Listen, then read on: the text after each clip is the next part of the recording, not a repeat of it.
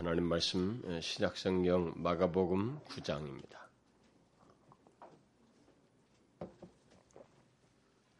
마가복음 9장 14절부터 27절까지 마가복음 9장 14절부터 27절까지 우리 한 절씩 교독하도록 하겠습니다. 저희가 이에 제자들에게 와서 보니 큰 무리가 둘렀고 서기관들이 더불어 변론하더니 온 무리가 곧 예수를 보고 심히 놀라며 달려와 문안하는 예수께서 물으시되 너희가 무엇을 저희와 변론하느냐? 무리 중에 하나가 대답하되 선생님 벙어리 귀신 들린 내 아들을 선생님께 데려왔나이다. 귀신이 어디서든지 저를 잡으면 음, 거꾸러져 거품을 흘리며 이를 갈며 그리고 파리하여 가는지라. 내가 선생의 제자들에게 내어 쫓아달라 하였으나 저희가 능히 하지 못하더이다. 대답하여 가라사대 믿음이 없는 세대여 내가 얼마나 너희와 함께 있으며 얼마나 너희를 참으리 그를 내게로 데려오라 하시며. 이에 데리고 오니 귀신이 예수를 보고 곧 그 아이로 심히 경련을 일으키게 하는지라 저가 땅에 엎드러져 굴며 거품을 흘리더라. 예수께서 그 아비에게 물으시되 언제부터 이렇게 되었느냐 하시니 가로되 어릴 때부터니 귀신이 저를 죽이려고 불과 물에 자주 던졌나이다. 그러나 무엇을 하실 수 있거든 어, 우리를 불쌍히 여기사 도와주옵소서. 예수께서 이르시되 할 수 있거든이 무슨 말이냐 믿는 자에게는 능치 못할 일이 없느니라 하시니 곧 그 아이의 아비가 소리를 질러 가로되 내가 믿나이다. 나의 믿음 없는 것을 도와주소서 하더라.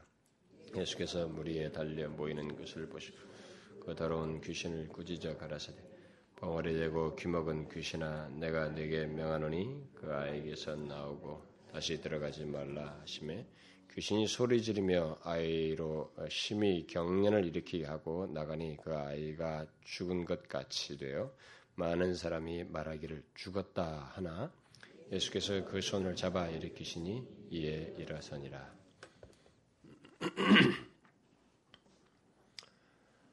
어, 우리가 지금 계속해서 이 시간에 살펴보는 어, 말씀은 어, 예수를 만나면 사람이 바뀐다는 것입니다.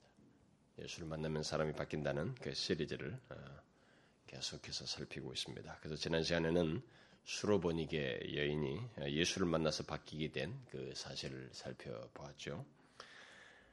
주님은 그 여인의 간청에 이게 침묵하셨죠. 이게 계속 침묵하시는 너무 냉, 냉정한 듯한 태도를 취했지만 그것은 결국 그 여인을 고치기 위한 것이었다. 사람마다 다루시는 방식이 다른데 그 여인에게는 그럴 필요가 있었고 그래서 침묵하시고 아무런 무응답 무반응하심을 통해서 그 인내 속에서 이 여인의 믿음을 이렇게 다루시고 결국 큰 믿음을 가진 자로 고치셨다라고 하는 것을 살펴보았습니다.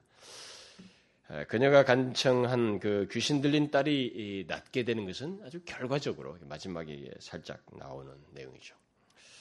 그 다음 얘기였습니다. 먼저 그 사람의 그 내면을 다루시고 그의 믿음을 다루시고 그 다음에 그가 가지고 온 문제, 그 현실적인 문제를 아, 다루셨습니다.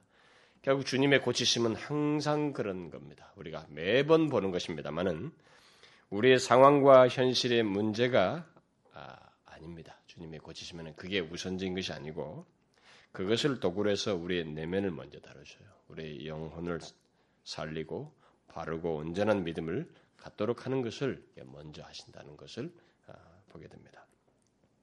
그래서 예수를 만나면 그렇게 인격적으로 어, 이렇게 예수를 만난 사람들에게 분명한 변화가 있는 것을 우리는 수로보니 예언을 통해서도 보았습니다. 자, 그러면 계속해서 아, 예수를 만나서 바뀌게 된 또 다른 한 사람을 이제 보게 되는데 아, 지금까지 그 우리가 어, 보았던 많은 사람들에게서 어, 봅니다만은 너무도 다양한 환경과 문제들을 가지고 있죠. 사람들마다 뭐 귀신 들려서 뭐 중풍병자로 죽어서 심지어 죽은 병 그다음에 제, 음, 자기의 하인 문제로 인해서 무엇이든지 다 사람마다 다 다양한 환경과 문제를 가지고 예수님께 왔습니다. 근데 왔다가 주님께 진실로 왔던 그들에게는 그 구원을 얻고 고침받는 그런 사실을 보았습니다.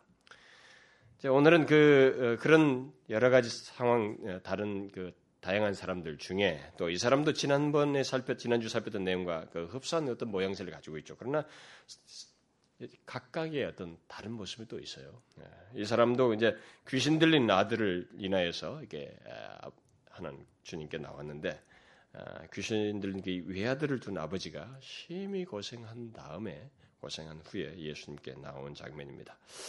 자, 그런데 이 귀신 들린 아들을 둔 아버지의 이 이야기는 아, 사실상 이 예수님을 어, 만나서 바뀌게 된 그 이 과정이 예, 조금은 다른 그 지금까지 살펴봤던 사람하고 좀 다릅니다.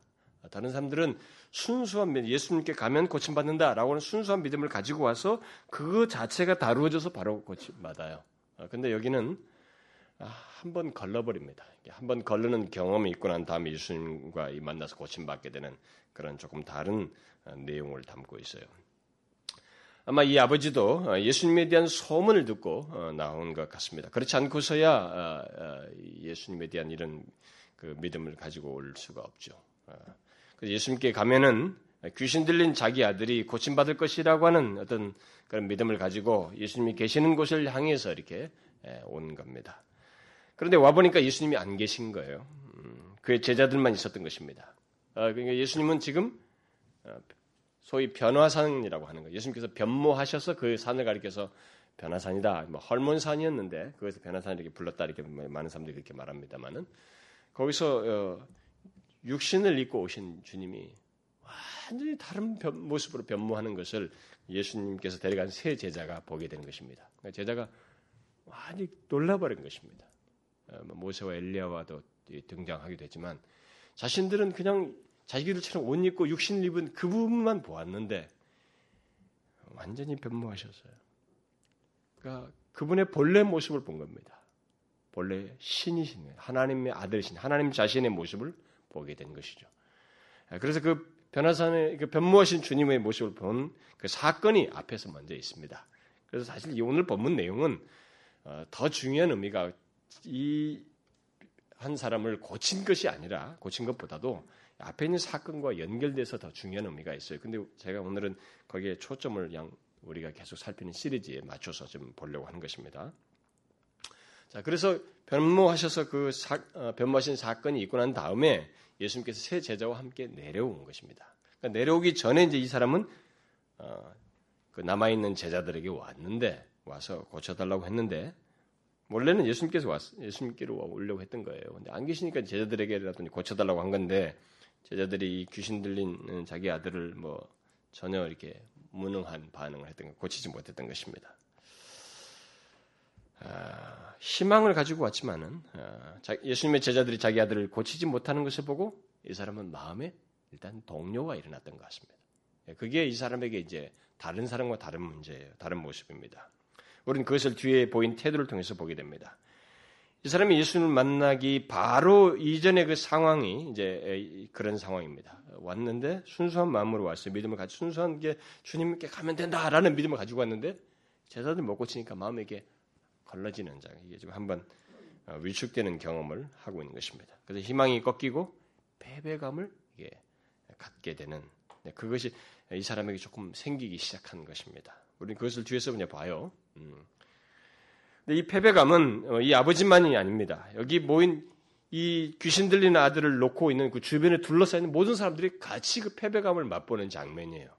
어, 거기 누가 있었습니까? 오늘 성경 보니까 큰 무리예요. 굉장히 많은 무리가 같이 있었습니다. 그러니까 이들이 예수님 오니까 계속 따라왔는데 예수님 못 오게 하고 한번 변호사님 가신 거예요. 그러니까 거기 계속 잔류해 있었던 것입니다. 이들이. 큰 무리가 거기 있습니다. 그리고 예수님의 흠을 찾기 위해서 서기관들이 와 있었어요. 예루살렘에서부터 여기까지 따라왔습니다. 서기관들이 같이 있었습니다. 그리고 나머지 제자들이 있었습니다. 그리고 이 아버지. 근데 이 모두가 예, 패배감을 경험하는 장면이에요. 예. 뭐, 뭐 어떻게 하지 못하는 겁니다. 제자들에게 부탁했는 제자들도 못하고 서기관들하고 해줬냐면 서기관들도 아무것도 못한 것입니다. 큰 무리들 보았지만은 막 기겁을 하는 이 아들 앞에서 어떻게 하지를 못해요. 귀신들은 하더라고요. 아무것도 하지 못하는 그런 상황입니다. 아, 그래서 어, 그런 상황 속에서 뭔가 이 흠을 찾으려고 하는 이 서기관들은 이 제자들이 귀신을 못 고치니까 뭔가 시비거리를 삼아서 또 이 얘기를 하고 논쟁을 별로낸다고 얘기해서 논쟁입니다. 논쟁을 하고 있는 어, 상황이에요.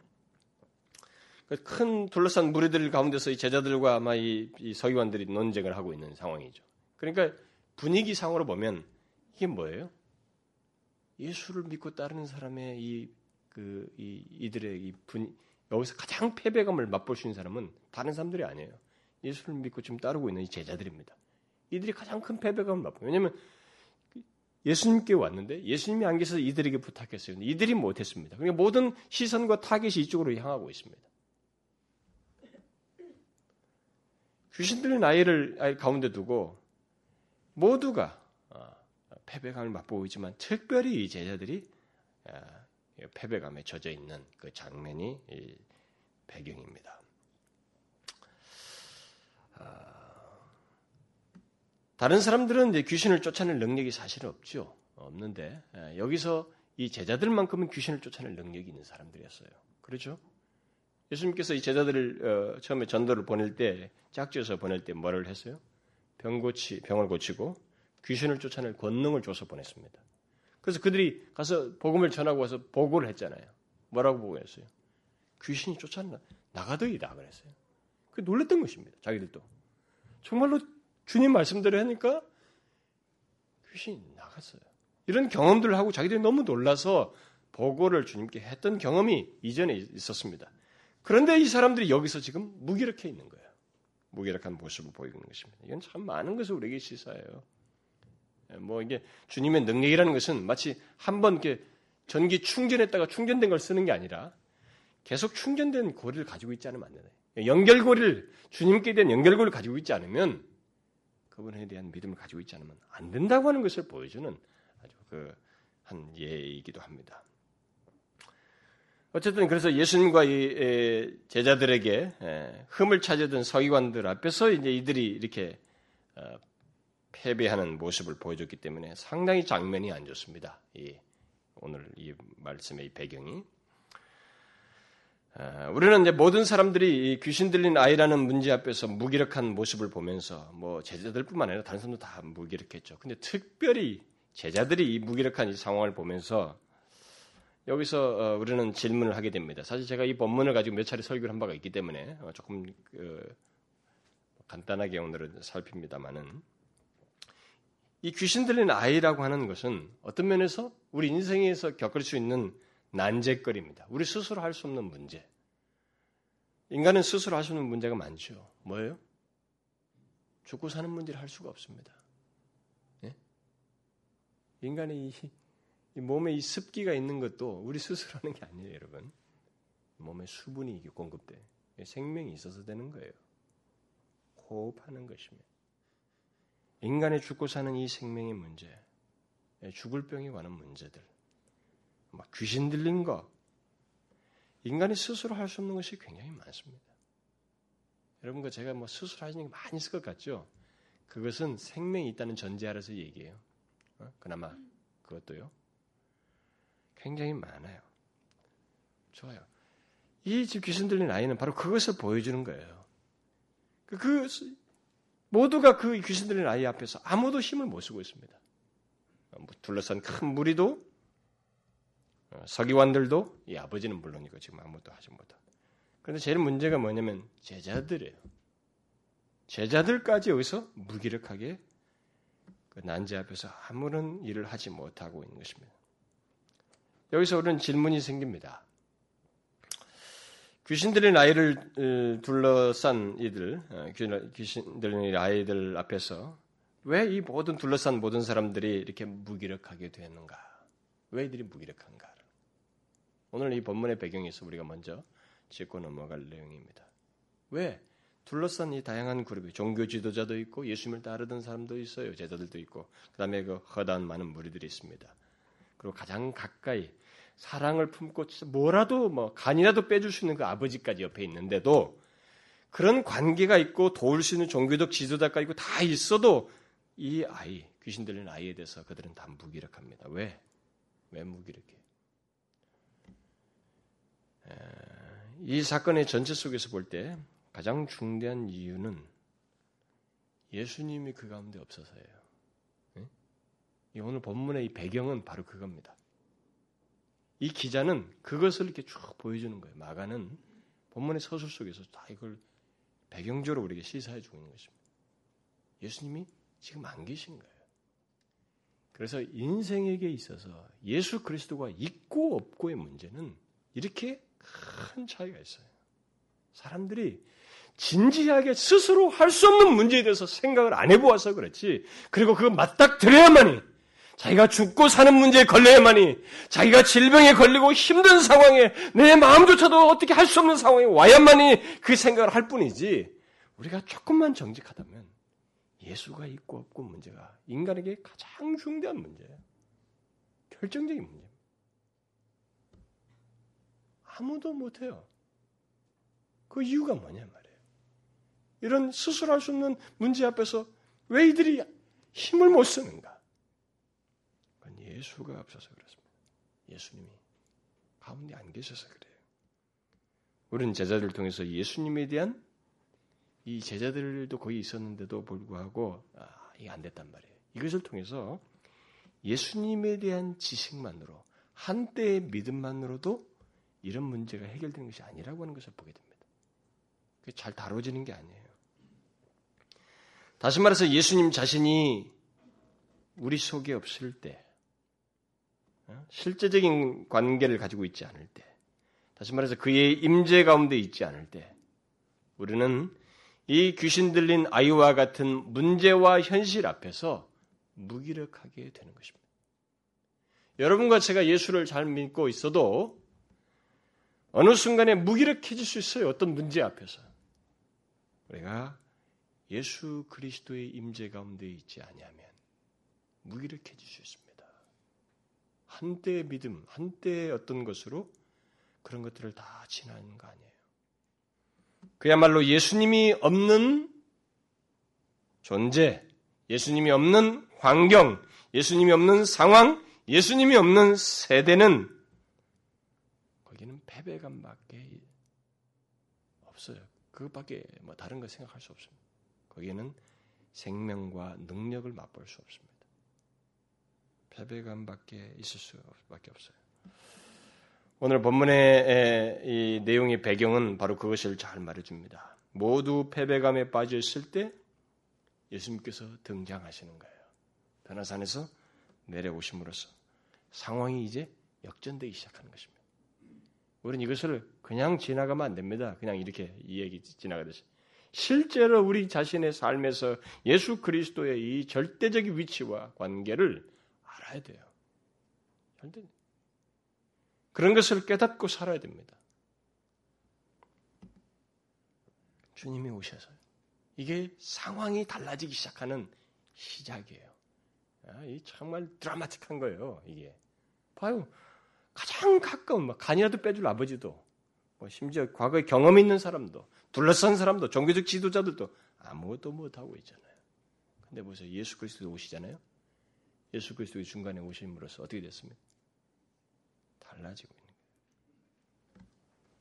주님 먼저 서기관들이 무엇인가 논쟁하는 것을 보았기 때문에 제자들에게 너희가 저희와 무엇을 변론하느냐라고 물으셨습니다. 그러자 아, 무리 중 한 사람이 앞에서 말한 대로 정황을 이렇게 쭉 설명했습니다. 그런데 이것을 설명한 사람이 재미있게도 제자 중 한 사람이 아니고 그 무리들 중 한 사람이었다라고 굳이 이렇게 마가가 기록해 주고 있습니다. 이게 무슨 말이에요? 제자들에게 귀신 들린 아이를 데려왔는데 제자들이 고치지 못했다는 것, 곧 예수를 믿고 따르는 자들이 무기력하다고 하는 사실을 세상 사람들이 더 이걸 분별하고 지적해 주고 있는 거예요. 무슨 말인지 알겠어요? 이건 여러분이 잘 알아야 됩니다. 여러분과 제가 예수를 어중이 떠중이로 믿고 뭐 하나님 영광 그 책에서도 많이 나옵니다만 예수를 믿는다고 하면서 어중이 떠중이로 이렇게 믿고 있으면 어, 그거 예, 말해요 여러분 우리 주변 사람들이 예수를 안 믿는 사람들이 말합니다. 그 사람들은 말하기를 참 좋아해요.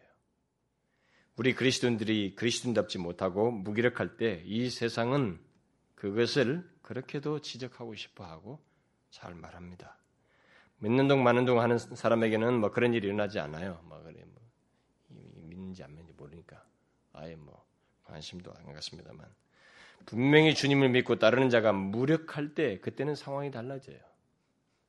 그것은 우리의 무력함을 말하고 싶어합니다. 세상이 기회가 주어집니다. 그런 상황을 보신 주님은 먼저 믿음이 없는 세대를 책망하시고 책망을 하시죠. 믿음이 없는 세대여 내가 얼마나 너희와 함께 있으며 얼마나 너희를 참으리요. 여기서 세대 믿음이 없는 세대라고 하는 것은 이 제자를 포함해서 주위에 있는 모든 사람들 그리고 그 세대 전체를 두고 한 말입니다. 그러나 예수님께서 함께 계신 것을 가장 많이 보고 경험한 사람들이 제자들이었던 것을 보게 될 때, 이 약한 세대, 믿음이 없는 세대라고 할 때 이 세대 비중은 이 제자들이에요, 사실상. 제자들이라고 말할 수 있습니다. 그러나 이제 여기서 중요한 사실이 하나 있습니다. 그것은 하나 주님을 믿고 따르는 자의 무기력함은 영원히 지속되지는 않는다는 거예요. 음? 진실로 주님을 믿고 따르는 사람은 그 사람의 무기력함은 영원히 지속되지 않는다는 것입니다. 언제든지 주님만 개입하시면 우리가 그분을 진심으로 믿고 신뢰하면 그래서 그가 우리 가운데 오시면 상황은 완전히 달라지는 것입니다. 여러분 세계 교회 역사가 보세요. 역사가 막 끝날 것 같은 때가 많이 있었습니다. 그 어떤 때는 마치 점선과 같아요. 크게 큰 그 이런 무리를 진 것처럼 이렇게 곡선을 이렇게 큰 극선 상승 곡선을 갖다가 마치 안 보이는 것처럼 점선 같은 시기가 있기도 합니다. 이게 뭐예요? 예, 주님이 개입하시면 달라진다는 거예요. 달라진다는 거죠. 개인이든 마찬가지입니다. 교회든지. 실제로 예수님께서 그들 가운데 오셔서 귀신을 쫓아내시고 이 귀신들의 나이를 고치셨을 때 누가 보면 이 병행되는 어, 음, 내용인 누가 보면 구장을 보면 그 주위에 있던 무리들이 다 하나님의 위험에 놀라게 됩니다. 이 상황을 보고 이 패배감에 젖어 있고 이게 지적하고 조소할 수 있는 그 사람들이 하나님의 위험에 놀라게 됩니다. 상황이 완전히 역전된 것입니다. 더 이상 조소하거나 놀랄 수 없는 일, 하나님의 살아계신 그 모습을 목격하게 됩니다. 그분의 위험 앞에서 서게 되는 것입니다. 그러므로 우리에게 중요한 것은 주님이 우리 가운데 계시는 거예요. 그가 오시는 것입니다. 그분의 임재 가운데 우리가 있는 거예요. 그러면 예수님께서 아, 이 둘러싼 모든 사람이 그렇게 패배감에 빠져 있는 그 상황 가운데 오셔서 어떻게 그러면 상황을 역전시켰는가 구체적으로 곧 이 귀신들의 아이는 물론이고 그 아이를 데려온 아버지를 어떻게 고치시는가 네, 그것을 보도록 합시다. 주님은 귀신들은 아들을 데려오게 한 후에 언제부터 이렇게 됐느냐라고 묻습니다. 물론 그렇게 물으시는 것은 그것을 몰라서 묻는 게 아닙니다. 이 주변 사람들이 이것을 알아야 할 필요가 있는 거예요, 지금. 뭐 보는 사람들이. 알 필요가 있는 것입니다. 메시지를 주기 위해서입니다. 뒤에서 일어날 일에 대한 메시지를 주기 위해서 물으신 것입니다. 그러자 그 아버지가 그동안에 겪었던 고통을 추측해 하는 그 끔찍한 경험들을 이렇게 쭉 설명을 하죠. 예수님께서 그를 어떻게 고치시는지 살피기 위해서 우리는 이 아들의 그 상태를 조금 알 필요가 있습니다. 어땠다고 말하고 있습니까? 누가복음을 보면 이 아들이 외아들이라고 기록하고 있습니다. 독자예요. 아, 이 독자 하나가 있는데 이, 이 아이가 이렇게 된 것입니다. 그리고 이 귀신이 어디서든지 그를 잡으면 음, 거꾸로 들여가지고 이 거품을 흘리게 하고 어, 이를 갈고 그래서 이게 몸이 파리하게 되는 거예요. 그, 그, 런 모습입니다. 또 22절 말씀을 따르면은 음, 예, 뭐 불에도 들어가고 물에도 들어갔다고 그랬습니다. 이 어려서부터 귀신 들렸다고 말한 거 보니까 뭐 아주 어려서부터 이런 생활을 해온 겁니다. 근데 17절과 18절에 보면은 뭐 벙어리가 되었다 그러니까 벙어리 또 예수님은 귀가 먹었다고까지 얘기해요. 귀 먹고 벙어리 돼 있는 거예요. 그러니까 통제가 안 되는 상태로서 귀신 들려서 이렇게 막 물에도 들어가고 불에도 들어가는 이런 모습을 보였던 것입니다. 그런데 그 모든 것이 흥미있는 것은 이 아버지의 이 묘사 속에서 발견되는 것은 그의 의지로 한 것이 아니라는 거예요. 다 귀신이 저를 죽이려고 던져서 한 일이다. 이렇게 말하고 있습니다. 지난 시간에 말한 대로 귀신은 자신이 제압한 사람 안에서 그렇게 역사합니다. 그러나 귀신의 역사는 어, 꼭 이렇게만 역사하는 건 아닙니다. 뭐 귀신 하면 막 이렇게 막 제압해서 막 물에도 들어가고 물에 들어가고 이렇게 하는 것만 아닙니다. 꼭 그렇게만 하는 거 아니에요. 귀신은 이건 최악의 상황이고요. 귀신은 정상적인 사람에게도 역사합니다. 지금도. 저는 어떤 사람이 저한테 그걸 상담한 적이 있어요. 그 예수 믿는 사람인데 아주 정상적인 생활 조건이래요. 뭐 아무런 생각도 안 하고 그냥 어, 오늘 그날도 뭐 경건 생활을 하고 이렇게 큐티도 하고 그러는데 예, 지하철을 딱 타고 가면 자살 충동이 느껴진다는 거예요. 예? 경건한 사람인데. 그리고 심지어 또 어떤 사람은 저한테 에, 뛰어내리라고 하는데 자꾸 귀에 그런 소리 자꾸 들리는 것 같다는 거예요. 여러분 정상적인 사람에게도 귀신은 역사할 수 있어요. 에, 특별히 뭐 그런 정도뿐만이 아니라 우리의 감정을 유혹하여서 죄를 짓도록 하는 그 모습 속에서 귀신은 어, 마귀는 역사합니다. 어, 뭐 귀신 이야기 하면은 우리나라 사람들은 머리를 풀어제끼고 뭐 흰옷 입은 그 영화나 만화에서 보는 이걸 생각하는데 그래서 모두 사람들이 상상에는 그냥 얘기거리입니다. 귀신은 그런 실체 아니에요. 나중에 제가 이 문제에 대해서 에베소 6장을 강의할 때 상세히 다루겠습니다만은 어, 성경은 이 세상은 눈에 보이는 것만이 아니라 눈에 보이지 않는 엄청난 세계가 있다고 하는 것을 전제하고 있습니다. 그래서 하나님께서 성부와 성자와 성령이 계시고 그다음에 정사와 권세와 천군 천사를 건드리고 계셔요. 이 구조를 사단도 그대로 모방한다고 그랬습니다. 그래서 에베소 6장에 보면 마귀도 사단도 그랬습니다. 사단도 정사와 권세와 어둠의 세상 주관자들과 하늘에 있는 악의 영들이라고 하는 구조를 모방해서 가지고 있습니다. 우리들이 귀신이라고 말하는 이 대부분은 이 악의 영들이에요. 물론 그 모든 것의 머리의 주도자는 사단입니다. 어쨌든 사단은 그의 하수인들, 곧 이 악의 영들을 통해서 음, 역사를 하는데 이 악의 영들의 실체를 우리가 자꾸 생각할 때 그런 영상을 본 것을 자꾸 생각하면 안 돼요. 그렇지 않습니다.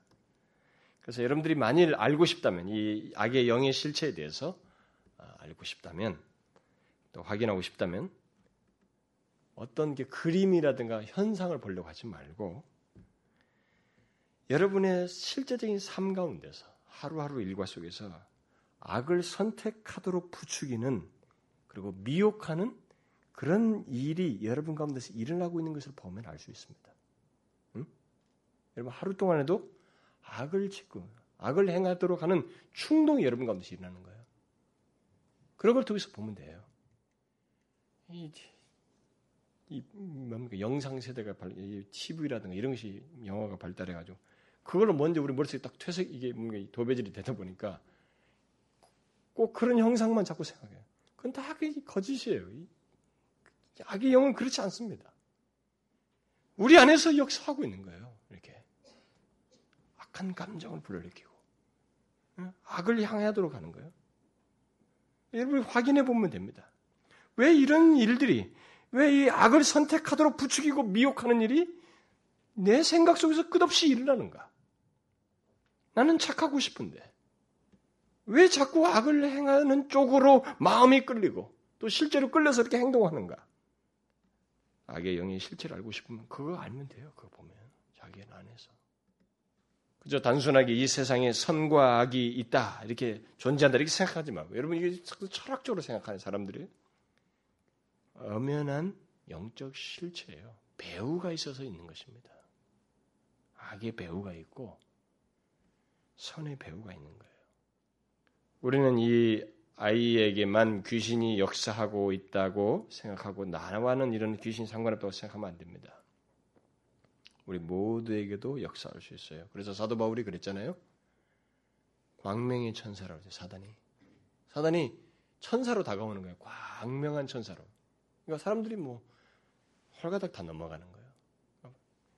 교묘하게 다가온다는 거죠. 그러니까 쉽게 수용한다는 거죠.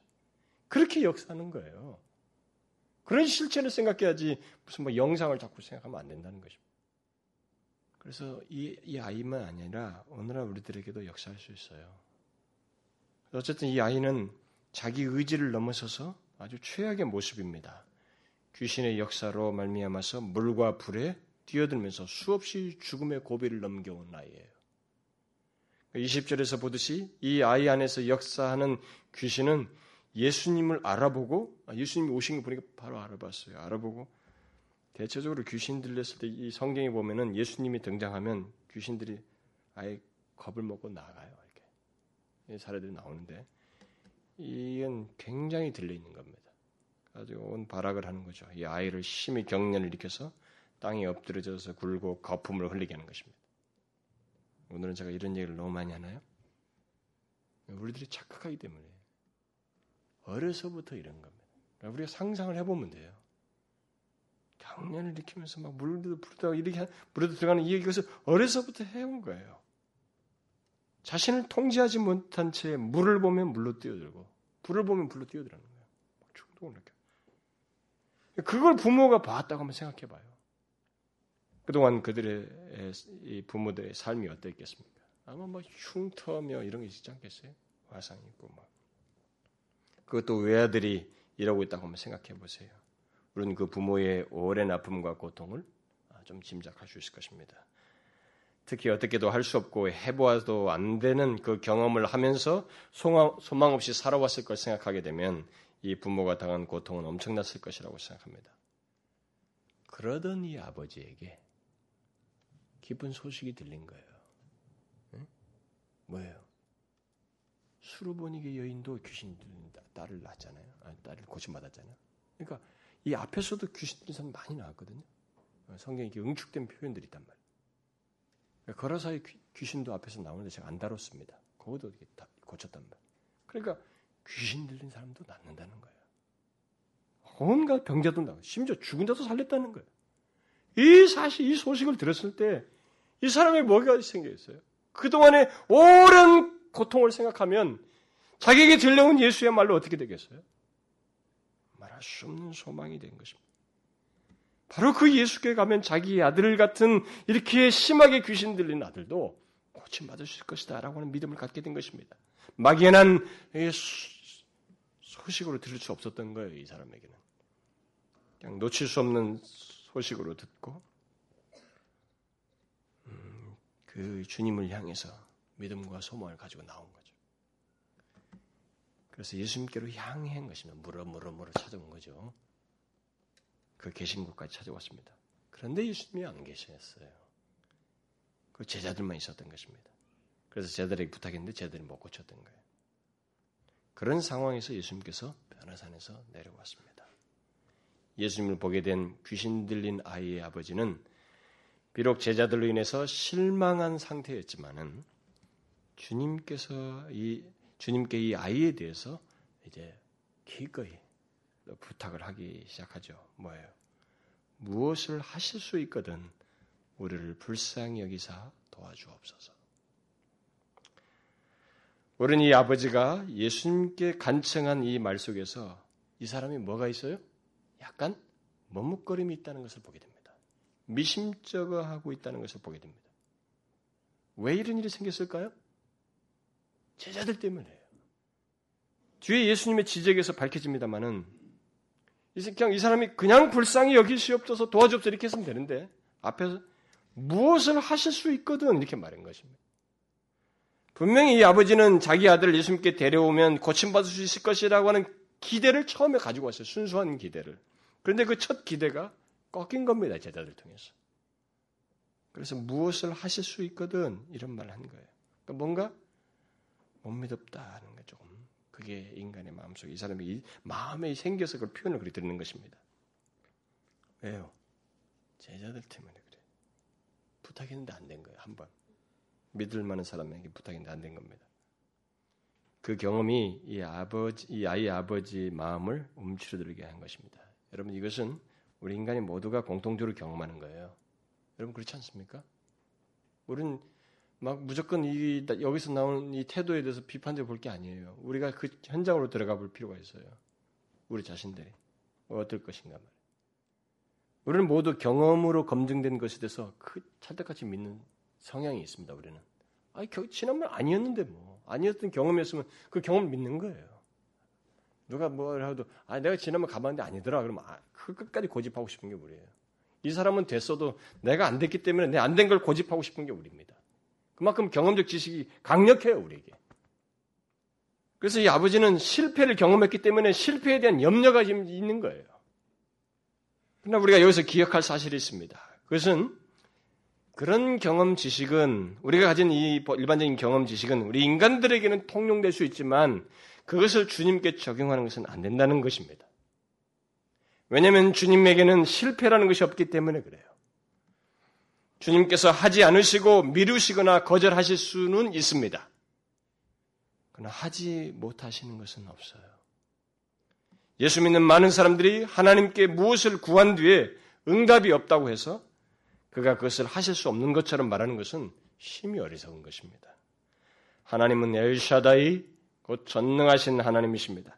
단지 아무에게나 또 인간의 뜻대로 하지 않을 뿐이지 자신의 뜻을 따라서 원하는 것은 무엇이든지 완벽하게 하실 수 있어요. 우리는 이 아버지가 예수님께 할 수 있거든이라고 말한 것에 그런 사실을 좀 어, 생각하면서 한 가지 좀 더 덧붙여서 좀 생각할 것이 있어요. 그것은 예수님의 제자들이 실패했다고 해서 예수님도 실패할 것이라고 생각하는 의심입니다. 의심 이런 문제예요.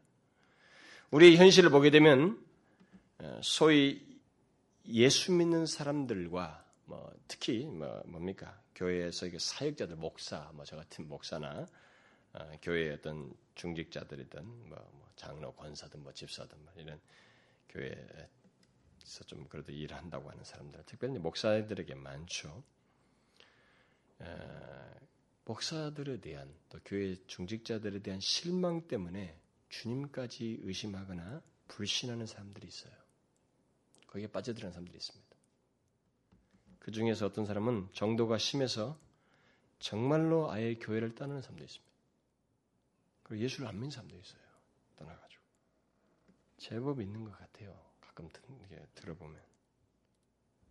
그런데 약하게는 아, 사람에 대한 실망, 뭐 목사에 대한 실망이든 간에 그 사람에 대한 실망 때문에 신앙생활을 소극적으로 하는 사람들은 더 많습니다.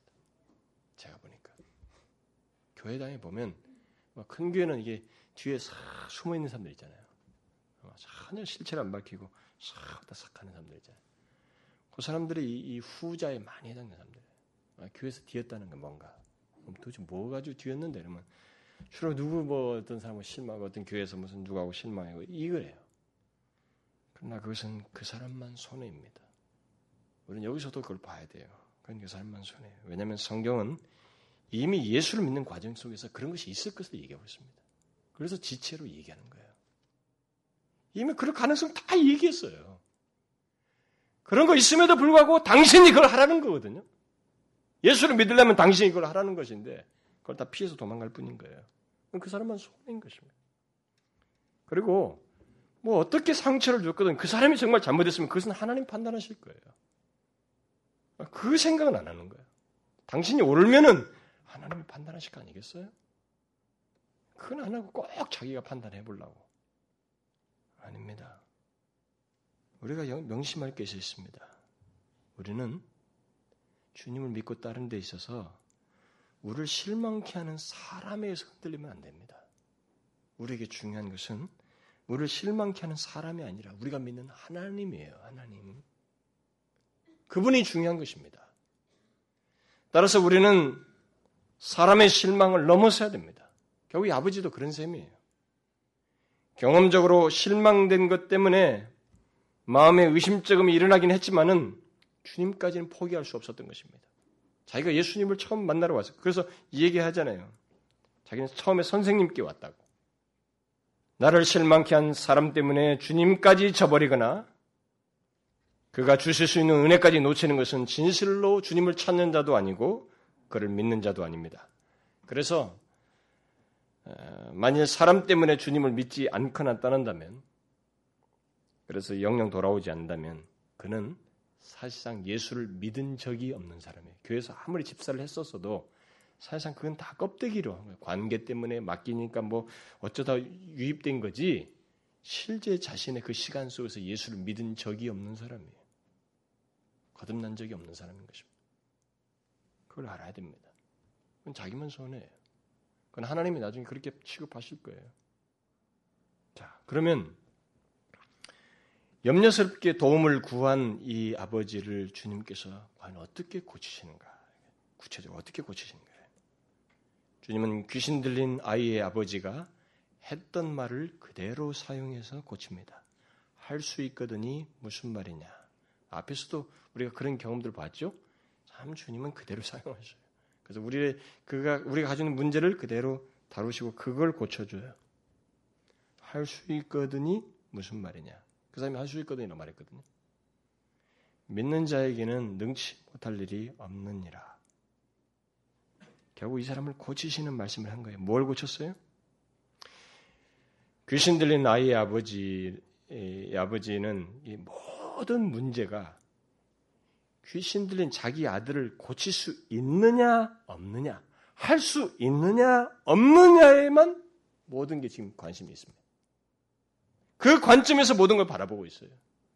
주님은 그게 아니라는 것입니다. 자신이 지금 자기가 무엇을 할 수 있고 없는 문제에 앞서서 이것을 내가 할 수 있는지 없는지를 믿는 자이냐라는 것을 먼저 말씀하시는 거예요. 무슨 말인지 알겠어요? 우리가 잘 이해해야 됩니다. 왜냐하면 우리들이 이 사람 같거든요. 많은 사람들이 이 사람 같은 사고방식을 가지고 있습니다. 주님은 할 수, 내가 너를 위해서 이걸 할 수 있는가 이것에 앞서서 너는 믿는 자이냐? 믿는 자인가? 믿는 자라면 그에게는 능치 못할 일이 없다는 것입니다. 결국 주님은 문제는 주님 자신이 아니라 주님의 능력 여부가 아니라 귀신 들린 아이의 아버지에게 있다라고 말씀하시는 거예요. 이것은 우리들도 많이 빠져들어가는 함정입니다. 우리는 어떤 문제를 가지고 와서 특히 자신이 할 수 없는 문제를 주님께 가지고 와서 주님이 그걸 해줄 수 있는지, 예? 해줄 수 있는지, 어떤 식으로 표현하든 그 의식 속에는 과연 이게 해줄 수 있는지에 대한 생각을 가지고 주님께 얘기를 합니다. 그래서 예수님께서 하실 수 있는지 없는지 그것만을 알고 싶어 하고 그것을 묻고 따집니다. 그러나 주님은 너는 어떠하냐? 너는 믿는 자인가? 곧 하나님을 믿는 자인가? 이걸 말씀하셔요. 만일 네가 믿는 자라면 하나님께서 너를 불쌍히 여기시고 은혜 베푸시기를 원하시며 그리고 그분을 그분은 전능하셔서 능치 못할 일이 없다는 것을 당연히 믿어야 하지 않느냐 이 얘기예요. 그런데 지금 너는 그것을 생각하지 않고 오직 내가 무엇을 할 수 있는지 없는지만 생각하고 있고 거기만 모든 초점을 두고 있는데 바로 그것이 너의 문제다 이렇게 말씀하시고 있는 것입니다. 설사 그가 처음에는 순수하게 믿었을지 모르지만 제자들의 실패로 인해서 믿는 자인지 의문을 갖게 하고 있다는 거예요. 그런 태도를 보이고 있다는 것입니다. 그래서 그를 고치려면 바로 그 문제가 고쳐져야 한다는 것입니다. 그래서 주님은 피하지 않고 그것을 다루고 있는 거예요. 이 사람의 문제를. 우리는 이것을 항상 기억해야 됩니다.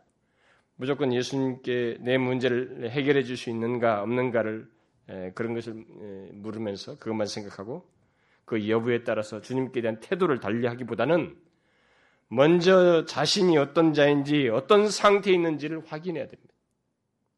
과연 내가 믿는 자인가? 다시 말해서 하나님께서 나와 관계를 가지고 계시며 능히 능력을 나타내실 수 있던 있을 뿐만 아니라 그에게는 능치 못할 일이 없다는 것을 믿는 자인가? 그래서 나의 요구보다 하나님 자신의 생각과 뜻이 중요하다고 믿는 자인가? 이거부터 확인해야 돼요. 여러분 어떻습니까? 여러분 그러신가요? 여기서 우리가 많이 실패해요. 왜 하나님에게 이렇게 했는데도 아무도 안 해주냐? 우리가 순서도 바뀌고 있는 거예요. 주님은 이 아버지에게 아버지의 그 결, 가지고 있는 결정적인 문제를 정확히 지적하고 그걸 고치고 있는 것입니다. 여러분 어떠세요? 여러분 어떤 순서를 가지고 있습니까?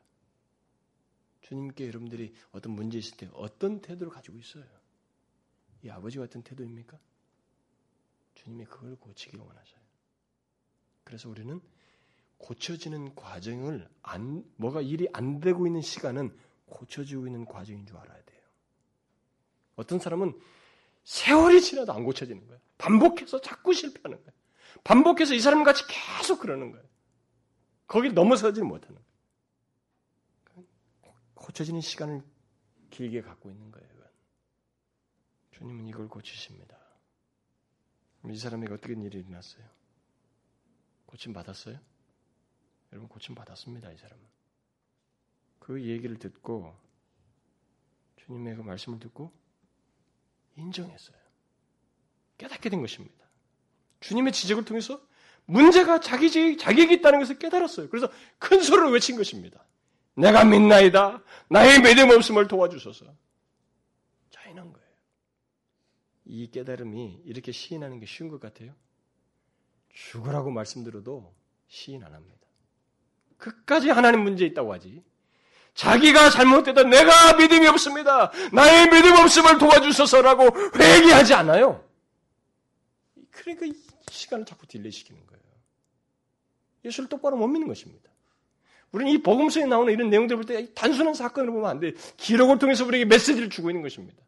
진짜 믿는 것의 핵심이 뭐냐, 믿음이라는 것의 실체가 뭐냐는 것을 우리에게 펼쳐 보여주고 있는 거예요. 인정했어요. 깨달음에 대해서. 깨닫고 인정한 것입니다. 여러분 이렇게 반응할 수 있어요? 아, 자신에게 아, 지적되고 깨달아진 것을 가지고 음, 맞습니다, 하나님. 정말 내가 너무 믿음이 없습니다. 제 믿음 없음을 도와주셔서 이렇게 반응할 수 있어요? 이 말을 이 사람이 한 것은 결국 주님의 말씀을 통해서 고침받았다는 것입니다.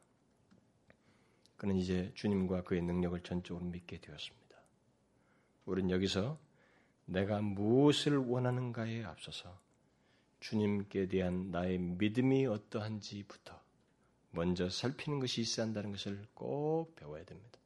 꼭 깨달아야 돼. 이것은 굉장히 중요한 것입니다. 왜냐하면 우리들 대부분이 처음에 이 아버지가 취한 태도를 본능적으로 좋아하기 때문에 그러나 주님은 하나님의 은혜를 입으려면 먼저 그것부터 고침받아야 한다고 말씀하시고 있습니다. 실제로 주님은 귀신 들린 아이의 아버지를 바르게 고치신 뒤에 그가 가져온 문제를 고치십니다. 이 아이를 그 다음에 고쳐요. 벙어리 되고 귀먹은 귀신아, 내가 네게 명하노니 그 아이에게서 나오고 다시는 들어가지 마라. 그렇게 말씀하시자 실제로 귀신이 심하게 경련을 일으키고 난 뒤에 나갔습니다. 사람들은 아이가 죽은 줄 알고 죽었다라고 했습니다. 그러나 주님은 그 아이의 손을 잡아서 일으켰습니다. 설사 죽었다 해도 그것은 주님께 문제가 되지 않는다는 거예요. 그러면 주님이 여기서 드러내신 것이 무엇입니까? 단순히 귀신을 쫓아내는 거예요? 이 말씀을 하시고 앞에서 이 사람을 고치면서 고치시면서 할 수 있거든요. 무슨 말이냐? 믿는 자에게 능치 못할 일이 없다 라고 말씀하고 나서 그냥 고치는 것, 귀신 쫓아내는 것만 보여주는 겁니까? 주님의 다른 메시지가 있어요. 주님 자신이 지금 이 사람에게 한 말을 그대로 증명해주고 있는 것입니다. 자신의 한 그 말대로 믿는 자에게 능치 못할 일이 없음을 스스로 드러내시는 장면이에요. 그럼 뭘 믿었다는 거예요, 주님이? 베드로가 그것을 말해주고 있습니다. 베드로가 예수님께서 부활 승천하시고 난 다음에 성령 강림하고 난 다음에 이스라엘 백성들에게 설교하면서 이런 얘기를 해요. 이스라엘 사람들아, 이 말을 들으라. 너희도 아는 바에 하나님께서 나사렛 예수로 큰 권능과 기사와 표적을 너희 가운데서 베푸사 너희 앞에서 그를 증거하셨느니라. 여러분, 누가 예수 나사렛 예수로 하여금 큰 권능과 기사와 능력을 이스라엘 사람들 가운데서 베푸셨다고요? 하나님께서. 그렇다면 육신을 입고 계신 육신을 입고 이 땅에 오신 예수님이 행하신 모든 능력은 뭐요? 하나님과 관련이 있었습니다. 하나님과의 관계 속에서 드러낸 것이었어요. 다시 말하면 예수님 또한 오늘 말씀대로 하나님을 완전히 믿음으로써 그의 능력을 드러냈다는 거예요. 믿는 자에게 능치 못함이 없다는 것을 자신이 드러내고 계시는 거예요. 하나님을 믿고 신뢰함으로써 이 능력을 드리는 거예요. 이 성경의 비밀입니다. 아, 주님은 중대한 얘기를 하시는 거예요, 사실. 여러분과 저의 관심은 주로 내가 할 수 있는가, 아, 내, 내, 내, 아, 내가 원하는 것을 아, 이렇게 하나님께서 하실 수 있는가 여기에 관심이 주로 아, 쏠려 있습니다만 주님은 자신에게도 동일하게 있었던 그 모습이 우리 가운데 있기를 원해요. 내 자신부터가 어, 하나님을 믿음으로 어, 믿는 자로서 먼저 서는 것을 원하십니다. 예수님은 하나님 하나님이에요. 하나님 자신임에도 불구하고 그것을 자신이 실제로 어, 어, 드러내셨어요. 하나님을 신뢰함으로써 능력을 드리는 것입니다. 믿는 자에게 능치 못함이 없다는 것을 드러내신 것입니다. 그래서 이 말씀이 여러분들 중에 어, 어떤 사람은 이 생각할 수도 있어요. 야, 이게 뭐 진짜로 되겠나 이거. 그 사람은 정말로 믿는 것이 무엇인지 모르는 거예요. 예수 그리스도께서 하나님 아버지를 신뢰한 것이 무엇인지 감이 안 잡히는 사람이에요. 모르는 사람인 것입니다. 주님은 그것이 해결될 때까지 다루셔요. 그걸 다루십니다. 그렇게 되기까지 우리를 다루시고 고치셔요. 우리 주님께서 이 아버지를 다루시고 고치신 것을 잘 유념할 필요가 있습니다. 주님 문제를 가지고 자기에게 나온 자들의 문제를 무조건 해결해 주지 않습니다. 진실한 백성들은 주님은 그것에 앞서서 우리 믿음의 여부를 다루시고 고치십니다. 진실로 자신을 믿는 자인지 내가 원하는 것에 앞서서 하나님을 진실로 신뢰하는 자인지를 다루십니다.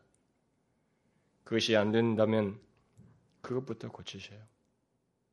우리는 이것을 알고 예수님을 진실로 신뢰하는 자가 되어야 됩니다. 여러분 자신들 한번 보세요. 예수님 믿는 자예요? 하나님을 진실로 신뢰하는 자입니까? 하나님을 믿고 그의 능력을 믿는 자입니까? 그렇다면 믿는 자에게는 능치 못할 일이 없음 또한 믿어야 될 것입니다. 여러분 그렇게 믿으셔요? 어떠세요? 우리가 사는 세대는 귀신 들리는 아이를 두고 둘러싸이는 그 현장과 비슷합니다. 무기력해 있어요. 무기력해 있습니다. 기독교의 능력을 자꾸 정신질환자를 고치는 것 정도로만 생각하고 있습니다. 아닙니다, 여러분. 1세기를 보세요. 초대교회를. 기독교의 능력은 고난 가운데서도 사회를 바꿨어요. 하나님의 살아계심을 드렸습니다. 말씀을 따라 살면서 하나님의 살아계심을 드러냈어요. 그게 기독교의 능력이었어요. 자꾸 왜곡시키는 거예요. 여러분, 주님을 믿는 자예요? 믿는 자입니까? 그를 찾고 구하는 자에게 자비와 긍휼을 베푸시고 또 우리에게 얼마든지 전능하신 능력을 행하실 수 있는 분이라는 것을 믿는 자이냐는 거예요. 그렇다면 믿는 자에게는 능치 못할 일이 없습니다. 그것 또한 믿어야 돼요. 아시겠어요? 예수 그리스도를 어떻게 믿는 건지 압니까? 우리는 이 사람처럼 넘어가야 됩니다. 실망도 넘고 내 자신에게 문제 있는 것도 다루어줘서 진짜로 주님의 능력을 경험하는 그런 것을 우리가 알고 살아야 돼요. 그게 예수 믿는 거예요. 기도하겠습니다. 하나님 아버지, 하나님 아버지, 참 우리가 얼마나 무지한지요. 주님을 믿고 믿어가면 갈수록 주님 앞에 더 진실하기보다 아, 우리의 본성을 교묘하게 이렇게 다루어서 적당한 수준에서 주님을 믿으려고 하는 그런 모습들이 있음을 보게 됩니다. 아, 주님을 믿는 것이 무엇인지, 참 우리의 임의대로 내가 원하는 것을 구하고 내 순서, 내 방식대로 믿는 것이 아니라고 하는 것을 우리에게 분명히 말씀해 주십니다.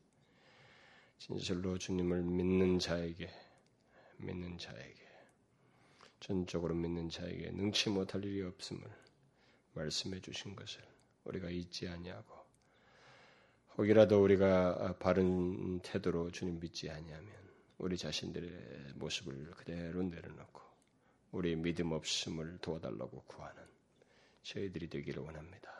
저희들의 여정 속에 신앙의 여정 속에 주님 지혜 주시고 깨닫게 하셔서 바르게 주님을 믿고 따를 수 있도록 도와주옵소서. 예수 그리스도의 이름으로 기도합니다.